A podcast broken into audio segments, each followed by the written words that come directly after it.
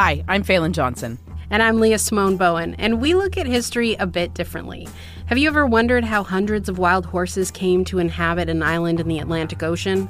Or what Lord of the Rings and a small town in Manitoba have in common? Or the burning question Did Canada invent the teen drama? The Secret Life of Canada is a podcast about the country you know and the stories you don't. New episodes available now wherever you get your podcasts. This is a CBC podcast.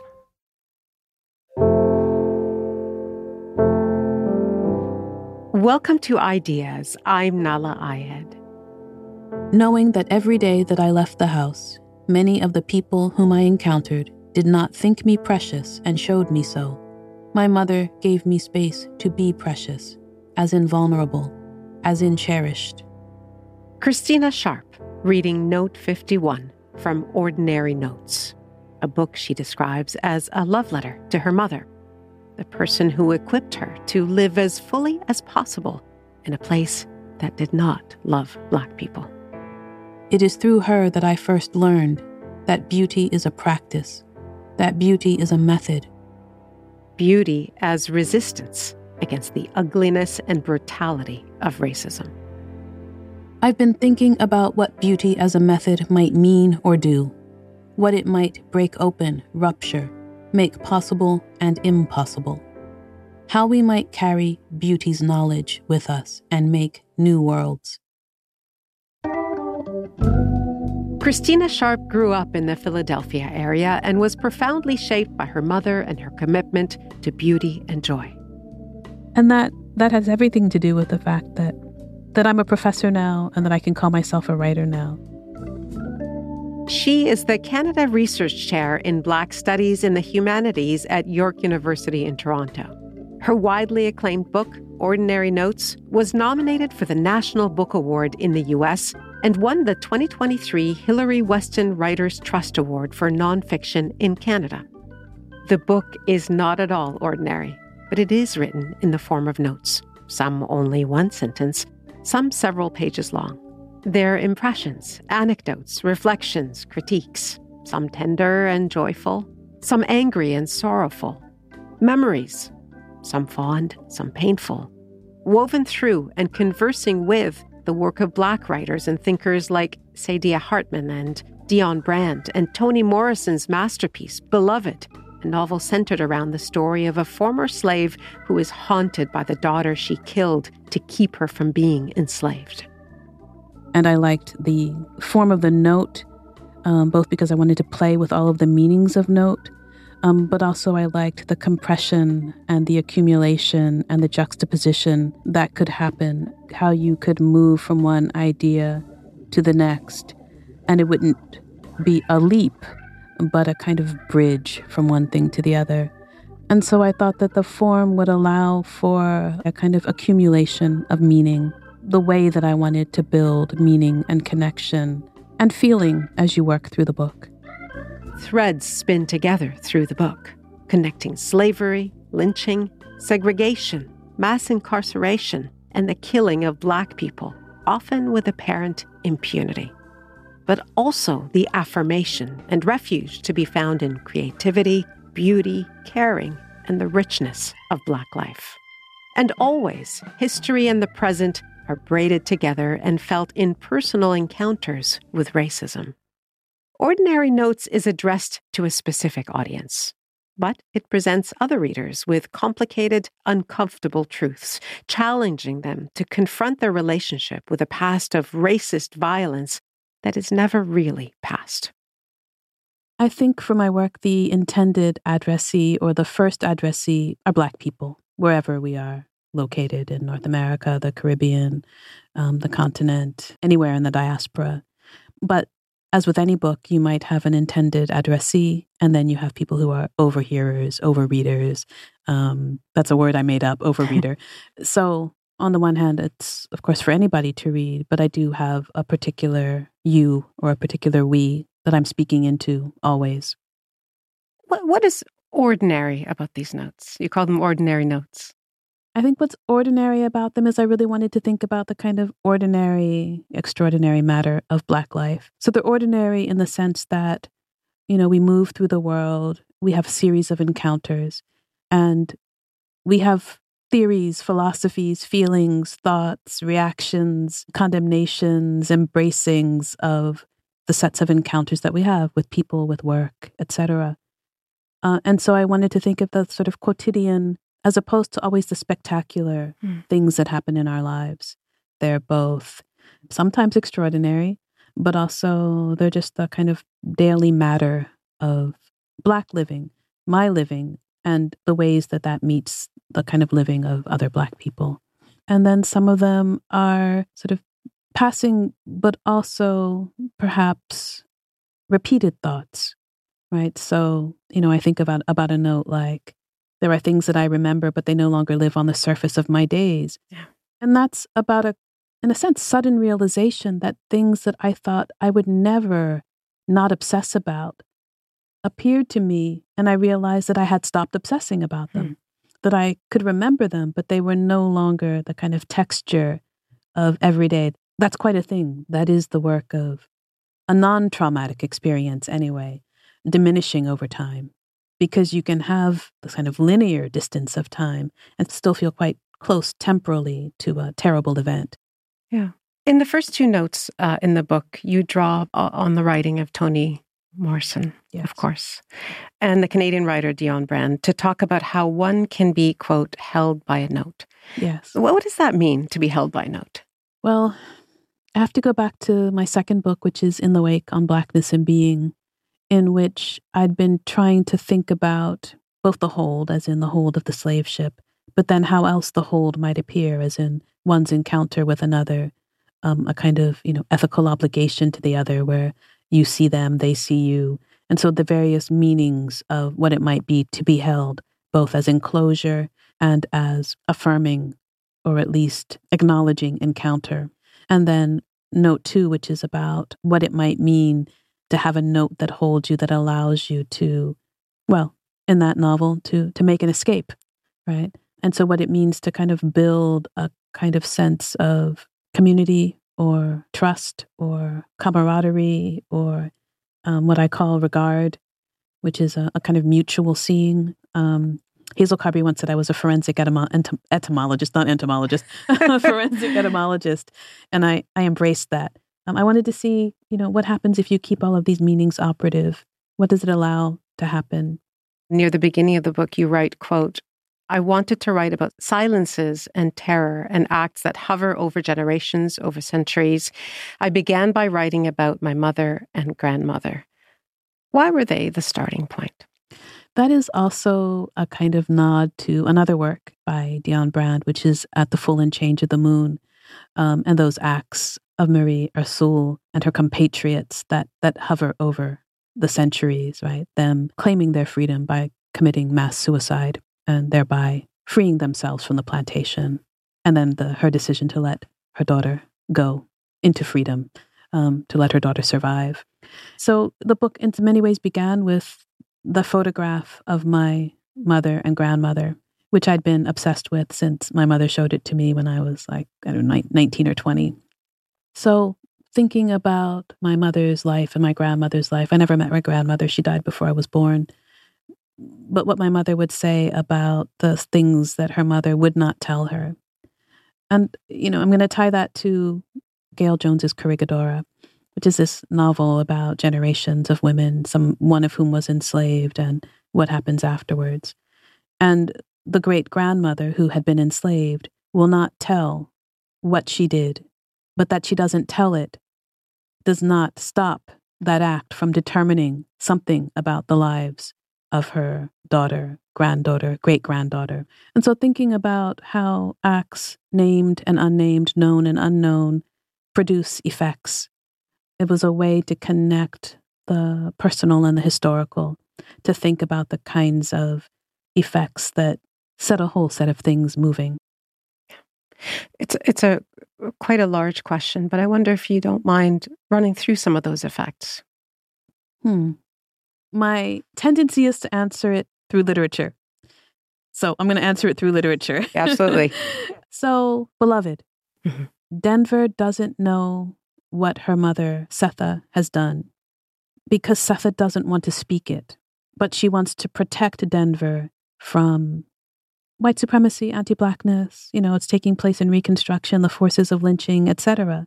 You know, all of the things that seemed like a kind of promise of emancipation being violently wrenched back. But just to be clear, what she has done, meaning killing. Killing, yes, right. What she has done, meaning killing the unnamed daughter who returns in the form of beloved.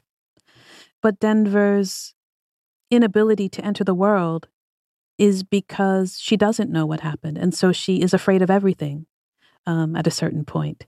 Um, you know, the question that stops her is, you know, so your mother was in jail, or, you know, what your mother did.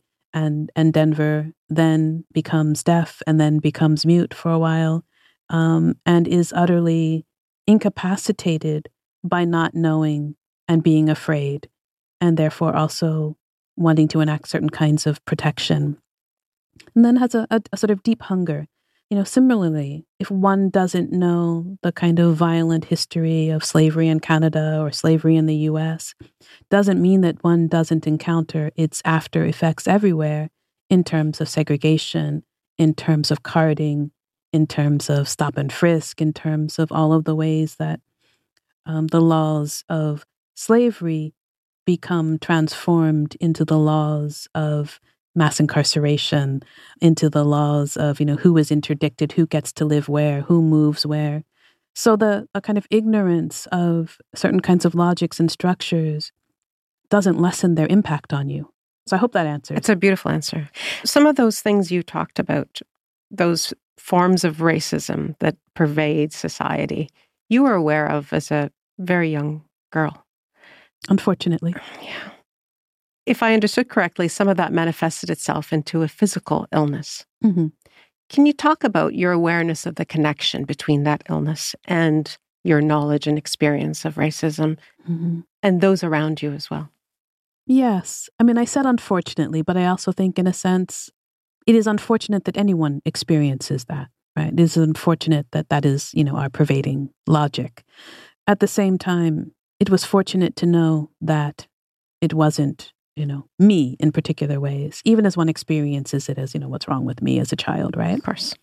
Yeah. So the, the kind of forces of racism um, manifested themselves in me as a kind of ulcer when I was like 10, 11 years old because of the kind of repression and ingestion and an attempt to really hold oneself together in the face of deep, unrelenting unpleasantness. Yeah. But my mother was really also very clear about, you know, making clear that I was precious.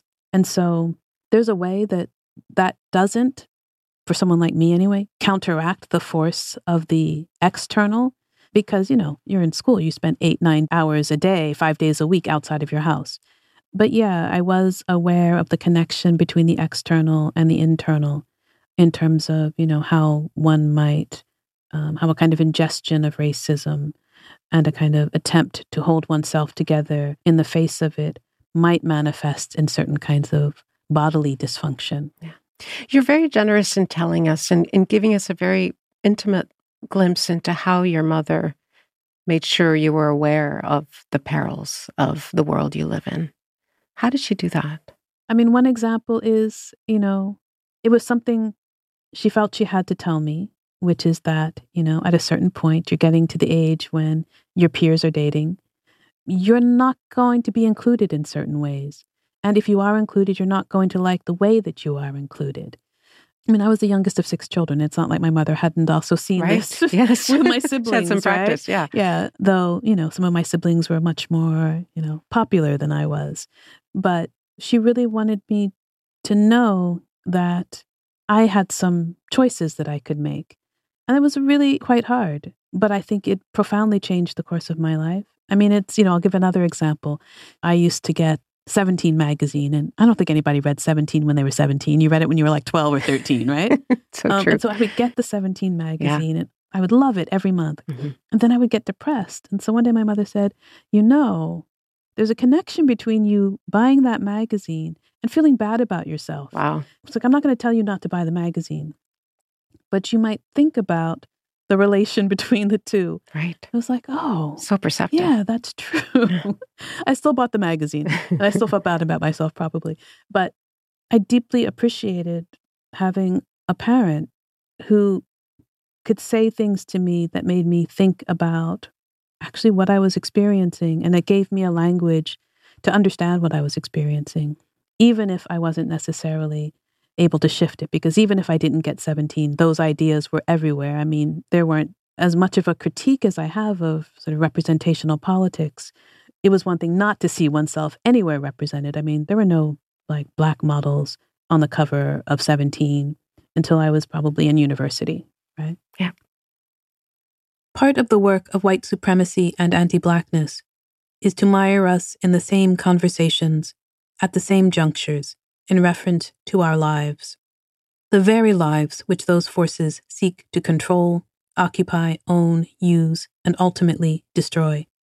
This is the regime we live in, and its effects are made to be felt through all kinds of systems, most visibly in policing and mass criminalization, less observably but no less potently in education and art. You're right about something what you call the afterlives of slavery, which is a phrase that comes from Saidiya Hartman. Right. Can you uh, give us an idea of what you're referring to, what she was referring to when you use that term? Uh, I'll quote another thing. Saidiya Hartman writes in um, a book called Lose Your Mother A Journey Along the Atlantic Slave Route something like, I too live in the time of slavery, by which I mean I live in the present produced by it. And so the afterlives of slavery is the way that we understand, and this is a partial quote, that yeah. the skewed life chances, disproportionate access to health care, differential life expectancies, etc., etc., are part of the afterlives of slavery, the way that the logics of slavery live on in our present. And that's part of what I try to get at as well, sort of extending and thinking with Hartman and thinking about the way that the wake, as in the wake and the afterlives of those ships, um, as well as many other definitions of wake, impact the day to day lives of Black people everywhere we are in the world. It really is underlined by another phrase that you use, which is that the past fails to remain in the past. Yes, yes which is also in, in conversation with uh, Michel Rolph and Silencing the Past, Power and the Production of History. All of the ways that the past fails to remain in the past. And isn't it, um, it's that Faulkner quotation the past is not only not past, see i'm not going to get it but it's the past isn't not, is, is not past right yes. so it's the way the past is continually reanimated in the present so, really, in the context that we're speaking in, it means that the tone and the mode of white supremacy and Black subjugation might be different today. But the fact of Black subjugation to maintain white supremacy remains. Absolutely. Yeah. You know, the fact of anti Blackness, even as certain things, the ways in which they manifest themselves, as you say, change, the fact of anti Blackness remains. The fact of white supremacy remains. And we see it everywhere being completely reanimated like re-inhabited. It's very uh, visceral when you talk about seeing historical photographs, for example, that still look familiar to you today. And I want to, um, and you write about the expressions of hatred and rage and, and anger that you see on on the faces of white people. Yeah. Well, you know, the one example that I give is of the white supremacist march in Charlottesville in 2017. But I think we can see it again and again and again, these kinds of expressions of white rage, and they might not all look exactly the same. But, you know, the two images that I have in the book are of this young white boy yelling at um, the black family who's moving into the neighborhood in Folcroft, Pennsylvania, and then the young white man in the march in Charlottesville. It is the boy's open mouth. It is that belt wrapped around his hand. It is that rage. Seeing it again, I am hit with a force of recognition so strong it produces nausea. The caption reads, quote, Youngsters jeer as moving men tote possessions of the Horace Baker family up the steps of their new home in the formerly all white Delmar Village development here, 8 30. The Negro family finally gained entrance to their new home after two days of demonstrations by whites. The photograph was taken August 30th, 1963, in Folcroft, Pennsylvania. The boy with the belt wrapped around his hand. I faced that white boy almost every day. So much hatred in that photograph, and they are called, quote unquote, youngsters, as if those ecstasies of racial hatred and the stolid confidences of white supremacist violence are simply them practicing their rituals of passage. So, thinking about the relationship between those two photographs and thinking about all of the manifestations we see in the present of that kind of white rage, um, that even if we don't always get that picture of the face, that that kind of rage that has animated that face is everywhere apparent. So I think we see it across time. And we see those photographs and we see them in terms of lynching photographs. If you look at the white people in the photographs, you see this kind of rage that is subtended by a, a kind of pleasure and desire.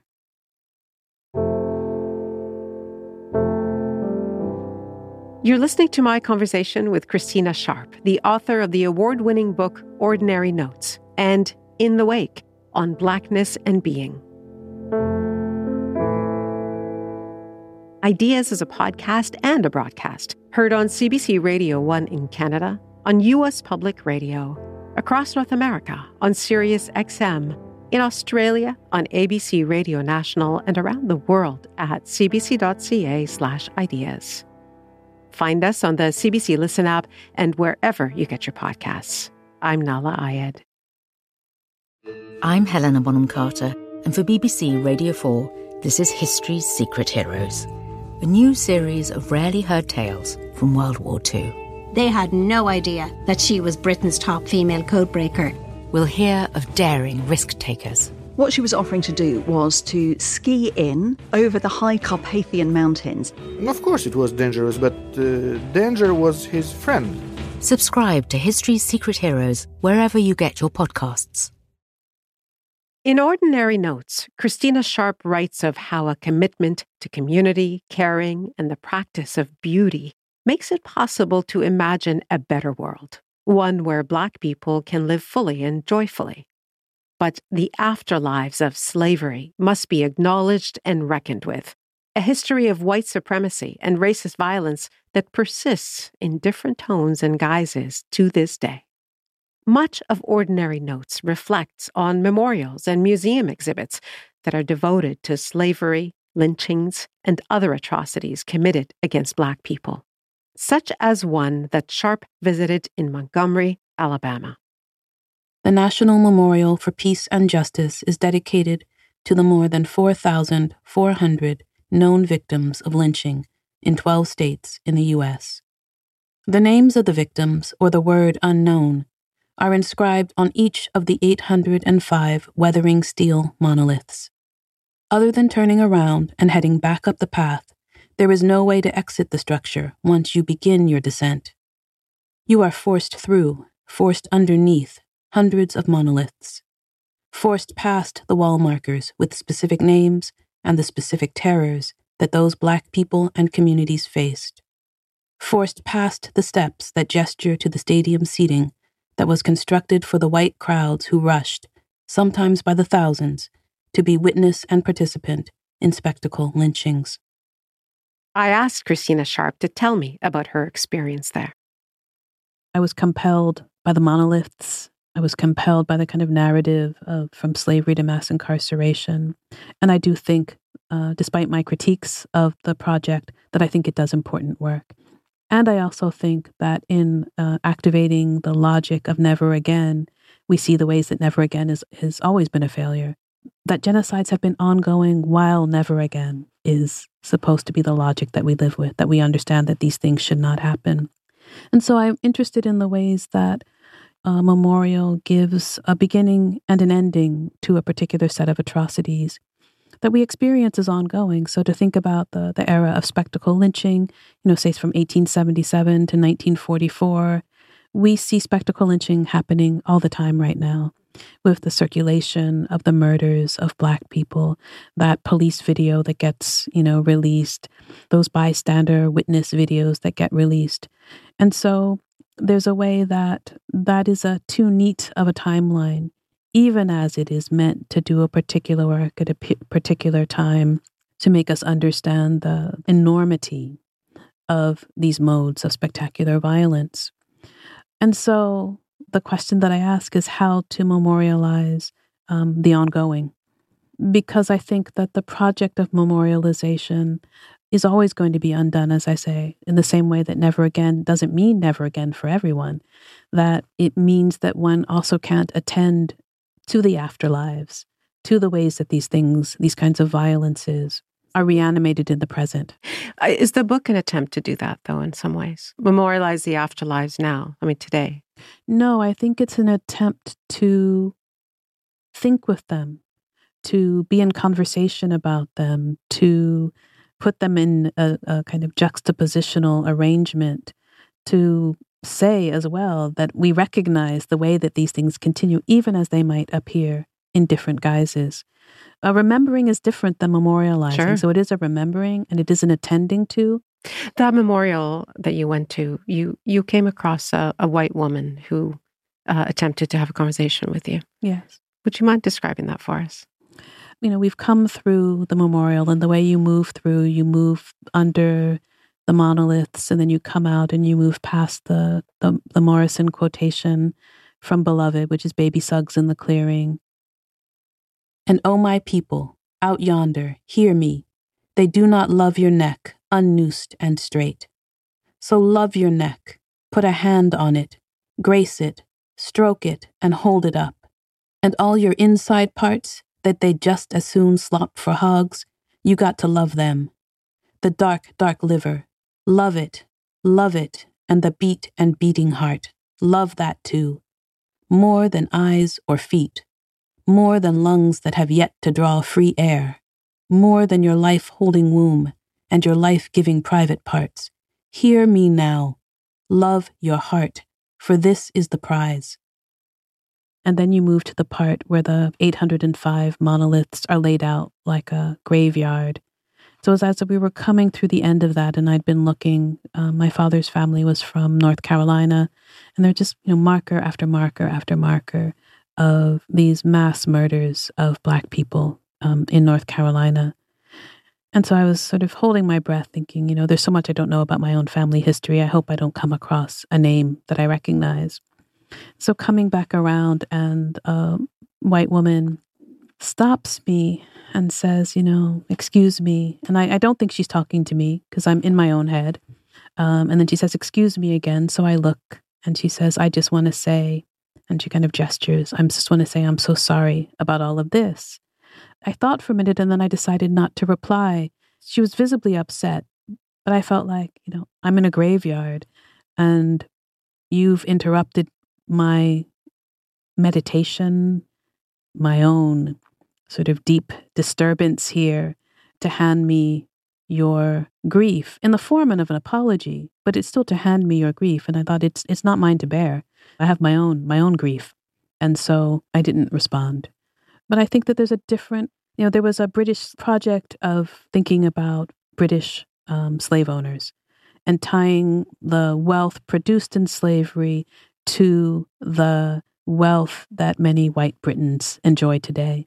I think there could be a similar kind of work that happens in terms of lynching you know, all those black people who were driven out um, of places like Wilmington, North Carolina, Rosewood, Florida, who had to leave with nothing, who owned land, received nothing for that. There's a way that I think white people should reckon with what they accrued from that violence. And so that's a different kind of work than a kind of gesture of apology to me in the midst of my own mourning and reckoning. Have you ever have you ever encountered such an attempt? I think there must be, but you know, I'm not sure. I'm thinking of one particular incident. And even again, as I have a critique of it, the documentary by Katrina Browne called Traces of the Trade A History of Slavery in the Deep North, which looks at her relationship to the DeWitt family, who at one point were the people um, who made the most money from African chattel slavery in the North. And it is really her family's attempt to come to terms with, they say something like, their conspiracy with silence and with the fact that many of them became multimillionaires and are still multimillionaires in relation to it. So that's a kind of individual and familial attempt to really reckon with the differential uh, results and impacts of chattel slavery. And Katrina Browne says something like, This work has moved her from guilt to grief.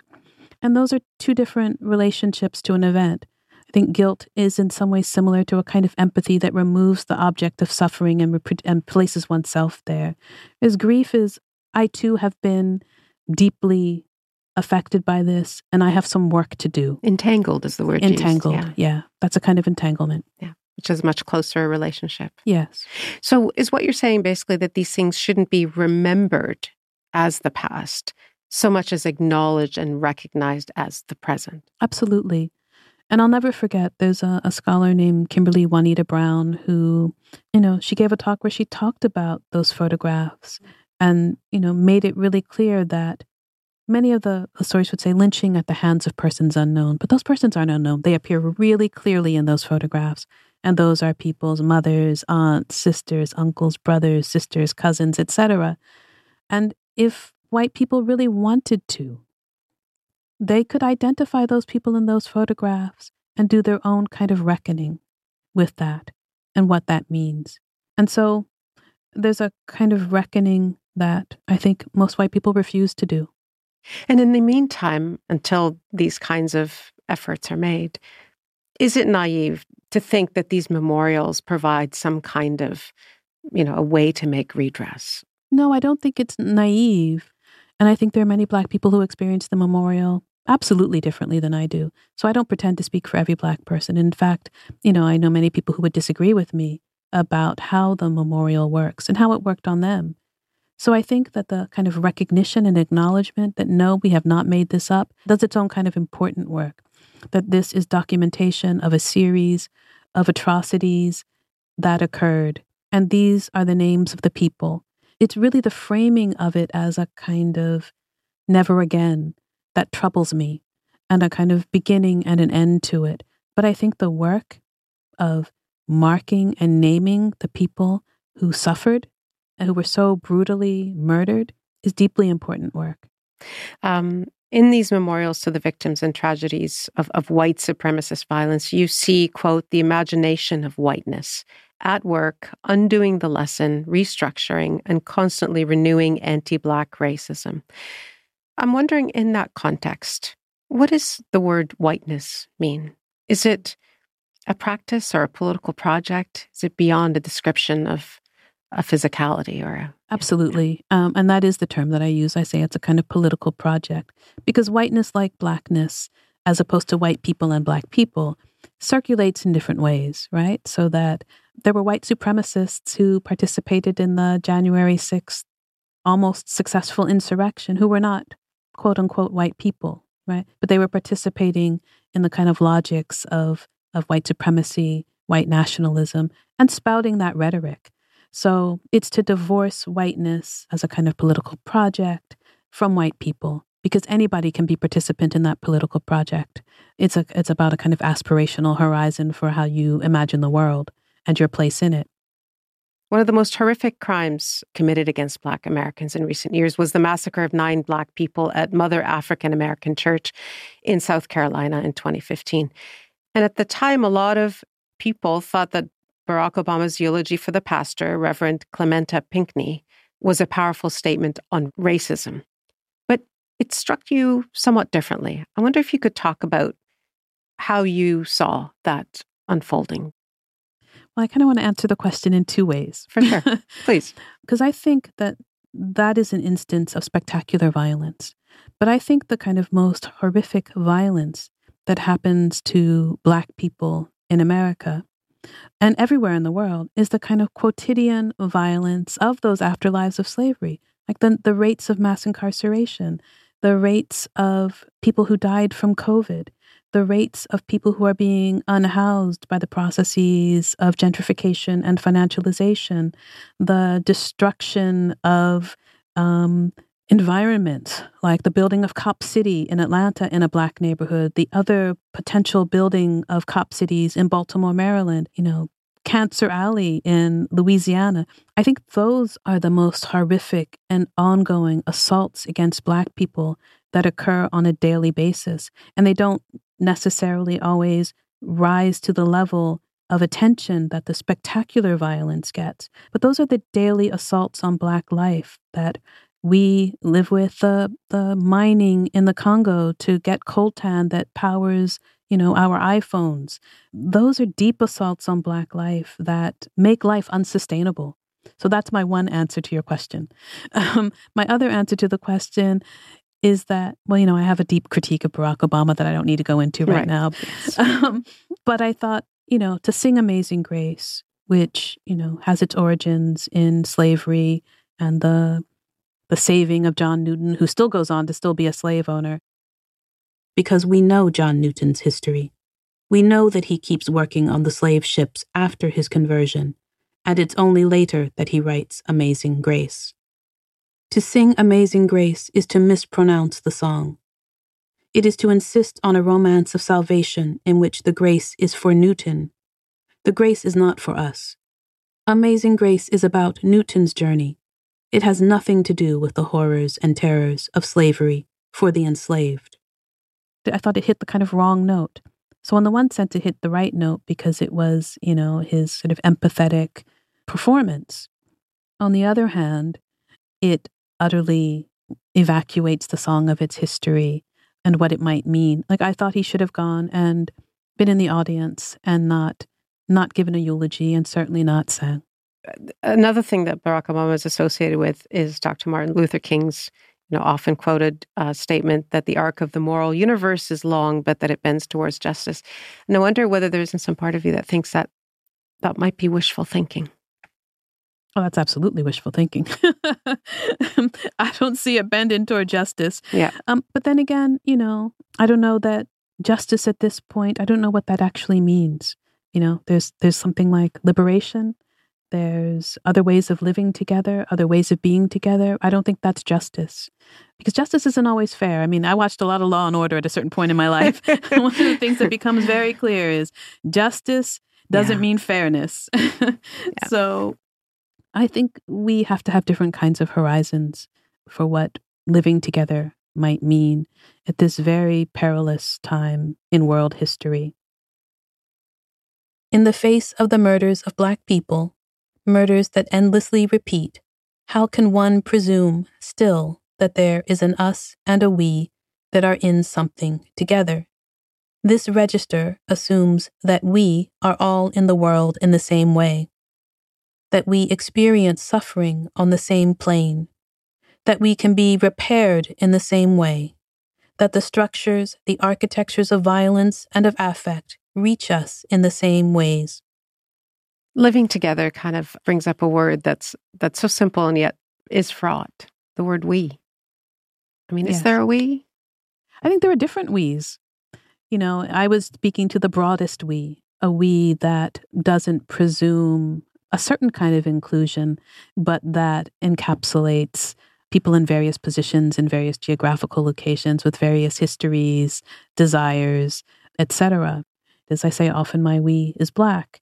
But in this we, thinking about what it might take in this moment to try to survive in some way, planetary catastrophe, it has to be the ability for people to move freely. It has to be the end of oligarchy. It has to be the abolition of property. You know, it has to be a radical rethinking of what life might look like. And that has to mean some kind of life together. What do, I think you've partly answered this, but I still want to ask it directly is what are we left with if there is no we? Well, we see what happens. I mean, what happens is genocides. And that is what's happening. If the we is so narrow, as we see it being narrowed in every way, because there can be a we that is a generous we. There can be a we that is like, I'm talking to a particular group, but I'm not condemning those who are not me. But there's a we that is deeply just fascist and that wants to see the eradication and the subjection of everyone else. There's a choice to be made. is it a we that believes in, produces, sustains, and continues to amplify borders, etc., and the violence necessary to maintain them? Or is it a different kind of we? There's a powerful question at the heart of Ordinary Notes, one that echoes a writer you, that you greatly admire, um, Hartman. Can I live? And live is in italics. What does that question mean to you? Hmm. It means can Black people live?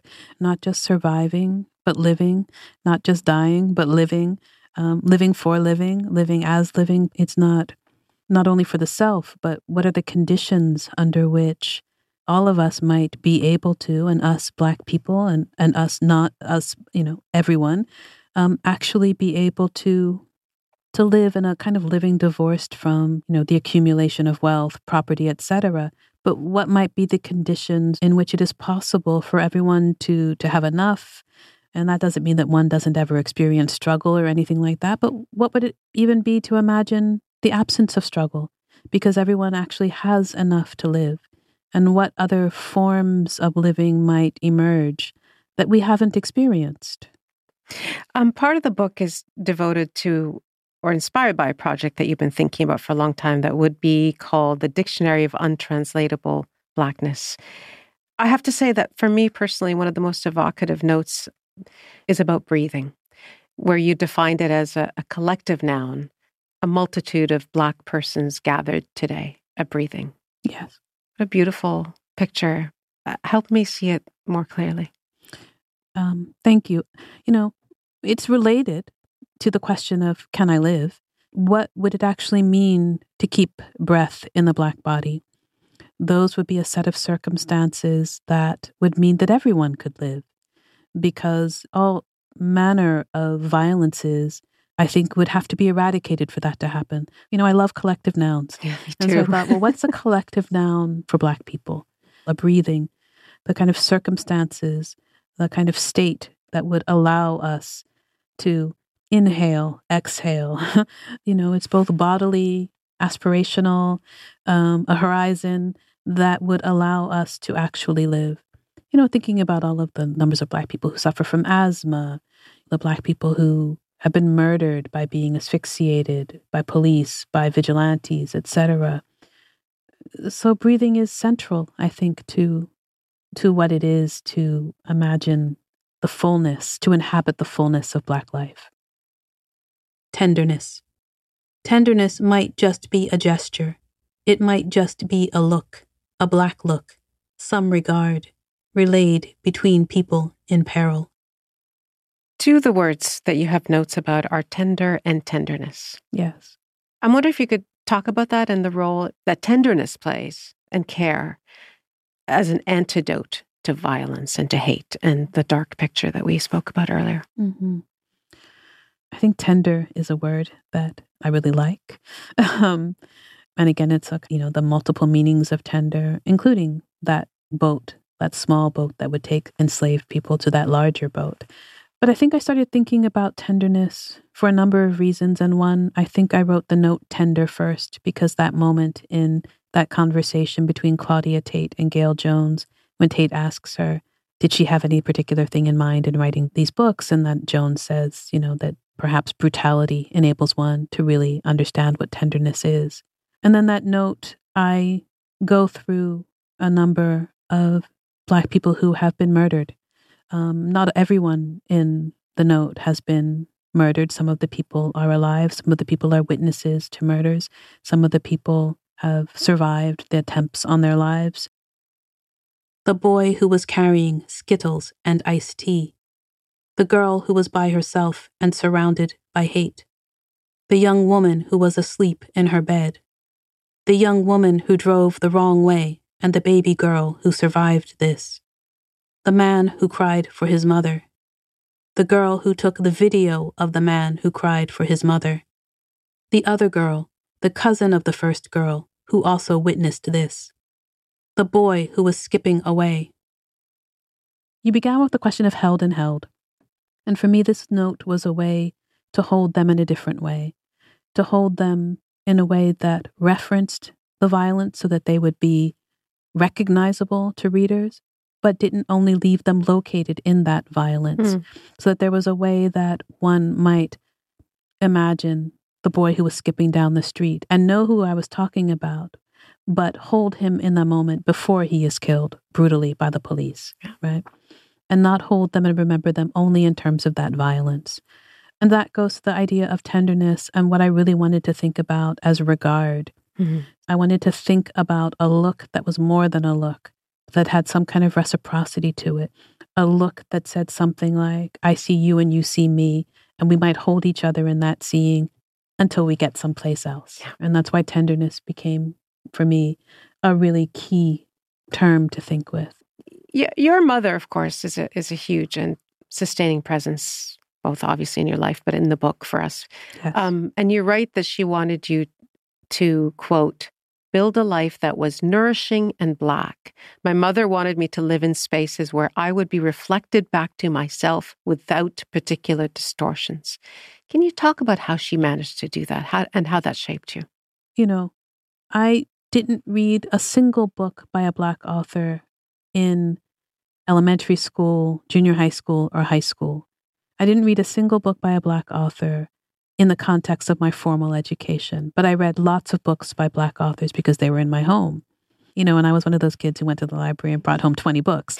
um, plus, you know, my mother bought every Black book that she could.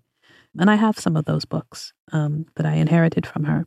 You know, we had these Sunday teas where we would, she would bake and we would you know, memorize bits of writing by Black writers and perform them. We had our own little salon, our own little recitals. So, in that way, my mother wanted me to understand that there was a literature in which I did not appear as the butt of the joke or the background, but as central to the life of the work and to the imagining of the work. Um, and that her relation to literature and art and taking me to see, you know, plays and musicals and ballet when they came to Philadelphia and she could afford it were very much about a reflection of blackness that wasn't pathologized, that was nourishing. Uh, yeah. Every movement for Black liberation, every era of Black struggle has been accompanied by its singers, its dancers, its poets, its storytellers, its musicians, its artists, its theorists of the possible world, its theorists of the imagined world. These are the tracks we work in, if we are lucky. That bequeathment of love of books and and, yes. and the literary how does that make it possible for you to move from the windowsill where you used to read mm-hmm. to the world? Lovely question it made it all possible because it's the work of imagination. You know, neither of my parents went to college. You know, my mother had desires to be an artist and was told by the nuns at West um, Catholic Girls that she couldn't be. Black people weren't artists. But she did. She had her own art. You know, she wrote, she drew, she sewed. And I think that she let me live in my imagination, for better or for worse, yeah. sometimes. And that that has everything to do with the fact that that I'm a professor now and that I can call myself a writer now because I knew nothing about how one became a professor. And it's two black professors when I was an undergraduate who said, you should really think about being a professor because the, the kind of professions that were open to me in my imagination were like lawyer, doctor. So I thought I was going to be a lawyer um, because I didn't like blood. So I wasn't going to be a doctor. um, so that is to say that, you know, my mother made possible my entry into worlds in which she could not enter, which she had not been able to. And she did everything she could to nurture my imagination. Yeah. She also was the inspiration for your statement that beauty is a method or, yes, or practice. Yeah. Talk about beauty as a method. You know, I thought that these were just things that I did and that maybe somehow impractical things, like, you know, to always try to have fresh flowers, that I thought that that was just something that she did to try to bring a little joy into what were oftentimes, you know, difficult times financially and otherwise. And then really, I began to think that it was more than that, that it was really a, a theory and a practice of how of can I live? and that my learning from it was at a much deeper level than I had really thought. You know, my mother who suffered from depression, but you would never know she suffered from depression because of how she presented herself. I think I saw my mother cry two or three th- times, and it was deeply traumatizing. But I know that she struggled in all of these ways, but that her presentation was one of a deep commitment to joy and a deep commitment to trying to make spaces of joy in our lives. And what is that but a, a praxis, you know, a kind of insistence because the insistence on the daily does produce something. Going right back to the beginning of our conversation and the idea of being held by a note. How important is it for the complexity and the vibrancy of Black life and resistance to be held in memory? That's a great question. I mean, if we think about Black people in chattel slavery and the absence of birth records, death records, because that wasn't important to the master class. But those enslaved people had to remember those things themselves because you could be sold from plantation to plantation to plantation, brought someplace where you would meet your child and perhaps be forced to breed with that child. You had to remember things that the master class had no interest in remembering. And so I think that that, that works its way into to all kinds of memories. Like there's a, a moment in the note 51 where I talk about a book that I really remember reading on um, Ida B. Wells, but I can't find that book anywhere. But that doesn't mean that the book doesn't exist because part of the reason that my mother bought so many books for us was because of the frequency with which books about and by Black people would go out of print and you'd never see them again. Sure. But that kind of insistence on memory as a way, on the one hand, to kind of to try to thwart certain kinds of violences and to hold on to the kind of love and recognition of family um, and community. And then the other is as another kind of record in the face of, you know, history with a capital H and the ways that those archives are intentional and intentionally record only certain things about certain people. So how do you work with, you know, an archive that's invested in your disappearance? Um, so that is about about memory and about learning how to read both against the grain, trying to open up what you do have to see all of the different ways that that a life might be recognized as having been lived. In note 246, you write, quote, What is required of us now in this long time of our undoing?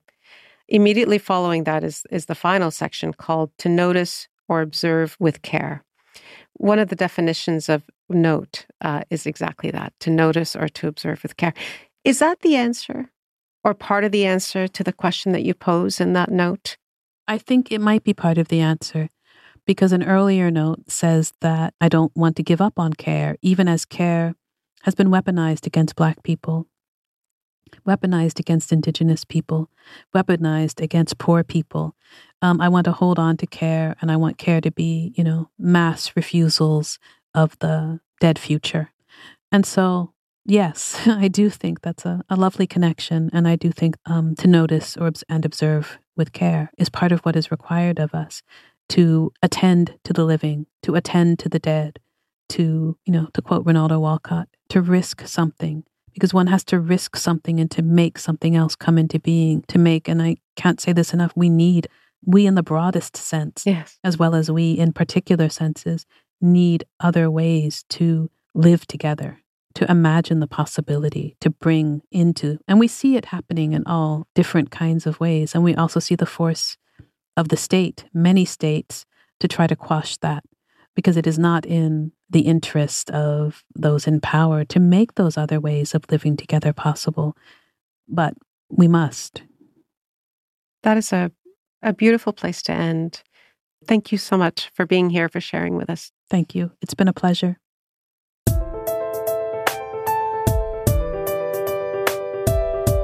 Christina Sharpe is the author of In the Wake on Blackness and Being and Ordinary Notes, the winner of the 2023 Hilary Weston Writers Trust Prize for Nonfiction.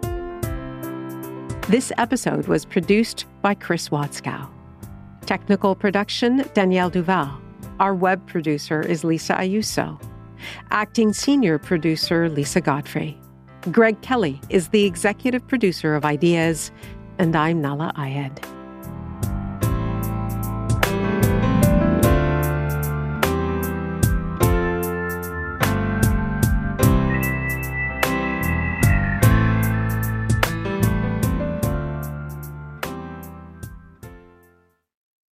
For more CBC podcasts, go to cbc.ca slash podcasts.